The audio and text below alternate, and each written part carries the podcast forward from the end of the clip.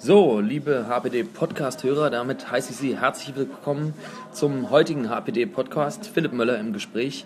Heute mit Bruder Spaghettus, dem Vorsitzenden der Kirche des Fliegenden Spaghetti-Monsters in Berlin-Brandenburg. Hallo Rüdiger.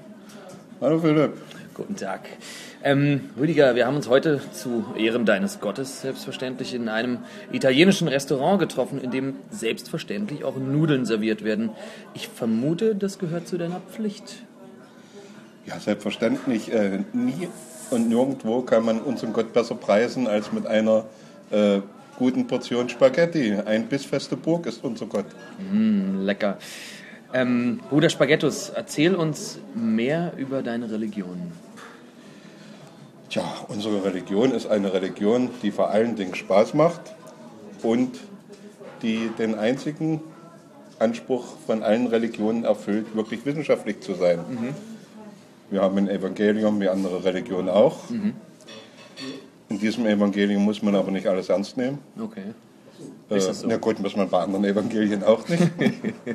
aber äh, das Wichtigste steht bei uns im Vorwort, nämlich dort steht klipp und klar, manches in diesem Buch ist nicht ganz richtig und anderes sogar falsch. Ei, ei, ei. Und das bedeutet, weil nämlich unser Prophet, denn die Religion hängt ja auch immer viel vom richtigen Propheten ab, mhm. in seiner unendlichen Weisheit uns nicht verraten hat, was richtig und was falsch ist. Das heißt, wir müssen letztendlich an allem zweifeln. Möge es unser Monster verhüten, sogar an ihm selbst letztendlich. Deshalb müssen wir uns für jede Situation, die denkbar ist, auch noch eine weltliche Alternative okay. vorstellen. Das heißt also, Kritik und Zweifel gehören bei euch zum Pflichtprogramm. Kritik und Zweifel ist unser Pflichtprogramm. Okay. Äh, unsere Religion kennt keine Dogmen, außer dem einen einzigen, keine Dogmen zu kennen. Mhm. Gut. Ähm, nun, nun bist du, oh Bruder Spaghettos, äh, Vorsitzender der Kirche des Fliegenden Spaghetti-Monsters in Berlin-Brandenburg. Erzähl uns doch ein bisschen was zur regionalen Struktur der Kirche des Fliegenden Spaghetti-Monsters. Unsere Kirche in Berlin-Brandenburg ist entstanden aus drei Gemeinden. Zuerst hatte sich die Gemeinde Uckermark gegründet, später kam die Gemeinde Barnim und Berlin dazu. Diese drei Gemeinden haben sich zusammengeschlossen und haben gesagt, wir wollen gemeinsam an das Werk äh, gehen, unseren Glauben in die Welt zu tragen. Und äh, haben dazu einen Verein gegründet, sind eingetragen, sind nicht gemeinnützig. Mhm. Das Finanzamt hat uns abgestritten, hat gesagt, äh, Verbreitung äh, wissenschaftlicher Weltanschauung mit sachlichen und satirischen Mitteln, was unser Vereinszweck ist, ja. Äh, würde nicht ausreichen, um Gemeinnützigkeit zu begründen. Aha. Wir sollten uns als Religion erklären, dann würde das gehen. Und das habt ihr gemacht? Das haben wir nicht gemacht. Wir okay. haben eine Klage erhoben beim Finanzgericht Cottbus, die seit äh, zweieinhalb Jahren dort liegt und äh, wahrscheinlich in diesem Jahr behandelt werden wird. Ja, und aus diesen drei Gemeinden ist also unsere Kirche entstanden. Etwas später ist noch die Gemeinde Potsdam dazugekommen. Mhm.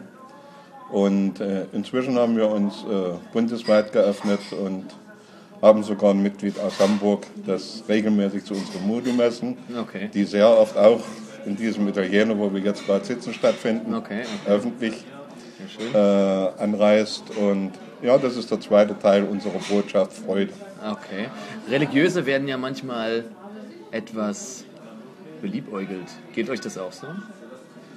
Ja, aber äh, überwiegend positiv, weil äh, uns ist es geboten, uns ständig in der Öffentlichkeit oder bei äh, religiösen Handlungen in Piratenuniform zu präsentieren. Oh. Äh, das hat damit zu tun, dass man auf diese Weise ganz einfach äh, das Weltklima wieder in Ordnung bringen kann okay. und die Erderwärmung zurückbringen kann. Äh, und als Pirat kommt man eigentlich überall gut an. Okay, sehr schön. Ähm, es gibt bei euch einen Gott. Habt ihr auch sowas wie einen Teufel? Ein Pendant zum. Ja, wir haben äh, so ein bisschen ein gespaltenes Verhältnis zu Pinguin. Ja. Und wir haben das böse, böse Spaghetti-Eis, das uns oh. ab und an mal was versaut. Ist das okay, wenn ich dich zwischendurch ein bisschen auslache? Äh, das verstehe ich nicht als Auslachen, das verstehe ich als Gottesdienst. Okay. das, ja, gut, also Humor im Gottesdienst, das höre ich nun doch das erste Mal. Ähm, was steht denn aktuell so bei euch an? Gibt es was Besonderes? worüber du berichten möchtest? Ja, also aktuell steht jetzt an in unserer nächsten Nudelmesse, die wir so im Abstand von in etwa sechs Wochen machen, mhm. also acht bis zehn Stück im Jahr. Die nächste wird Ende dieses Monats sein und dort wird es zum ersten Mal eine Taufe geben. Uh, wie wird die denn aussehen? Ja, na, das wird, der Säugling ist dann knapp einen Monat alt, ein Pastafari-Bärchen, hat kurz vor Weihnachten dieses freudige Ereignis gefeiert. Und selbstverständlich werden dort Nudeln gegessen und das Nudelwasser, was dann übrig ist, nachdem es äh, etwas abgekühlt ist, ist natürlich der ideale, äh, das ideale Taufbecken. Könnte man nicht anders sagen. Bei den vielen Sprechen über Nudeln kriege ich direkt Hunger. Ich finde, wir sollten zwischendurch mit unserem Bier anstoßen. Bruder Spaghettus, Spaß beiseite. Ich schalte wieder zu deinem ganz weltlichen Namen um, Rüdiger Weider. Rüdiger, du bist, ähm, das ist kein Geheimnis, mit mir gemeinsam im Vorstand der Evolutionären Humanisten Berlin-Brandenburg. Ähm, du bist sozusagen ein religionskritischer Religiöser. Was ist die eigentliche und zentrale Botschaft der Kirche des fliegenden Spaghetti-Monsters?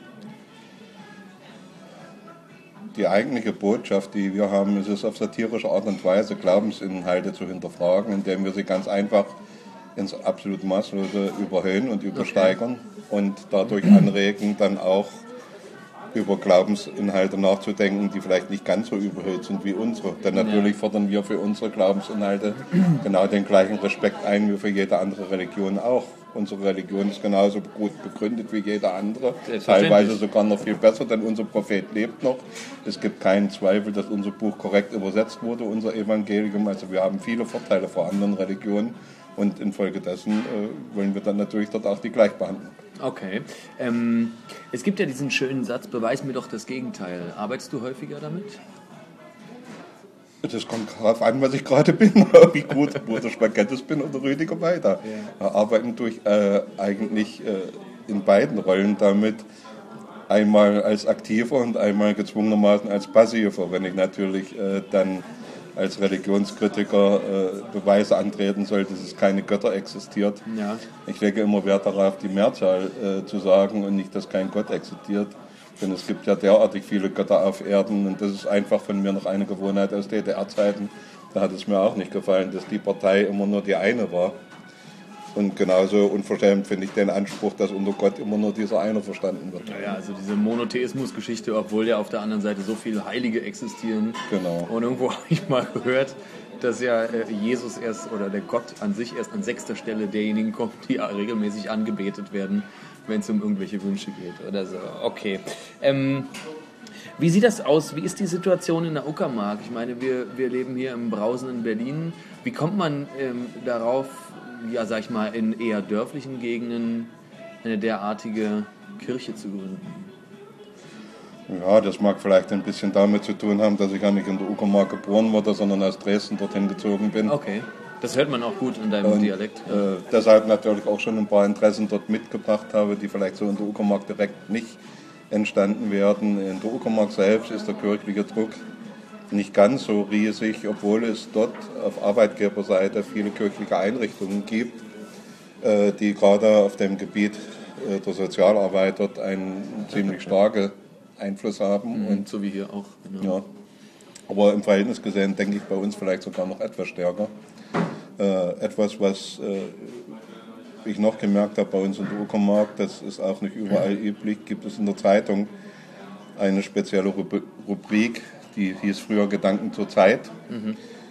Äh, jetzt heißt sie nur noch Kirche, in der sich kirchliche Vertreter äh, darüber äußern können, einmal in der Woche zum Wochenende, ja. was sie für Gedanken zur Zeit haben und natürlich zu kirchlichen Feiertagen und zum Jahresende und so weiter auch. Mhm. Dass sie jetzt nur noch Kirche hieß, das liegt daran, äh, dass ich an die Redaktion geschrieben habe und gebeten habe, doch auch mal meine Gedanken zur Zeit äußern zu dürfen. Und nachdem ich das etwas intensiver nachgefragt habe, wurde die Rubrik dann äh, halt umgenannt, damit klar ist, dort hat nur die Kirche zu schreiben. Okay, etwas intensiver nachgefragt. Ich wage nur zu erahnen, was das bei dir bedeutet. Lass uns kurz beim Thema Kirche und ehemalige DDR bleiben. Es gibt ja, wie wir alle wissen, betreibt die Kirche eine großartige Lobbyarbeit und somit gibt es immer wieder die Vorstellung ja oder eigentlich das Vorurteil, die Kirche, vor allem die evangelische, hätte die Wende hervorgerufen. Wie hm. stehst du dazu? Ja, das ist es. Äh, ich kann nur äh, dich bestätigen. Also die Kirche, die hat ja jahrhundertelang äh, Ahnung in Geschichtsfälschung und Erfahrung.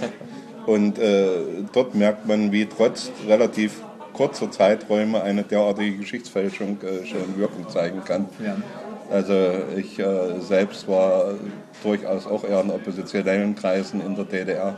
Habe dort viele Freunde gehabt, die kirchlich waren. Habe mhm. einen Pfarrer in Dresden noch kennengelernt, in der Weinbergkirche, der später durch die Nikolaikirche sehr bekannt geworden ist. Das mhm. ist der Wonneberger. Ja. Und das war wirklich ein Pfarrer, der sich eingesetzt hat. Gerade durch ihn weiß ich, dass er das äh, viele sehr oft gemacht hat im extremen Widerstand gegen seine Vorgesetzten, die ihn ständig bremsen wollten, die mit Versetzung gedroht haben und diesem und jenem.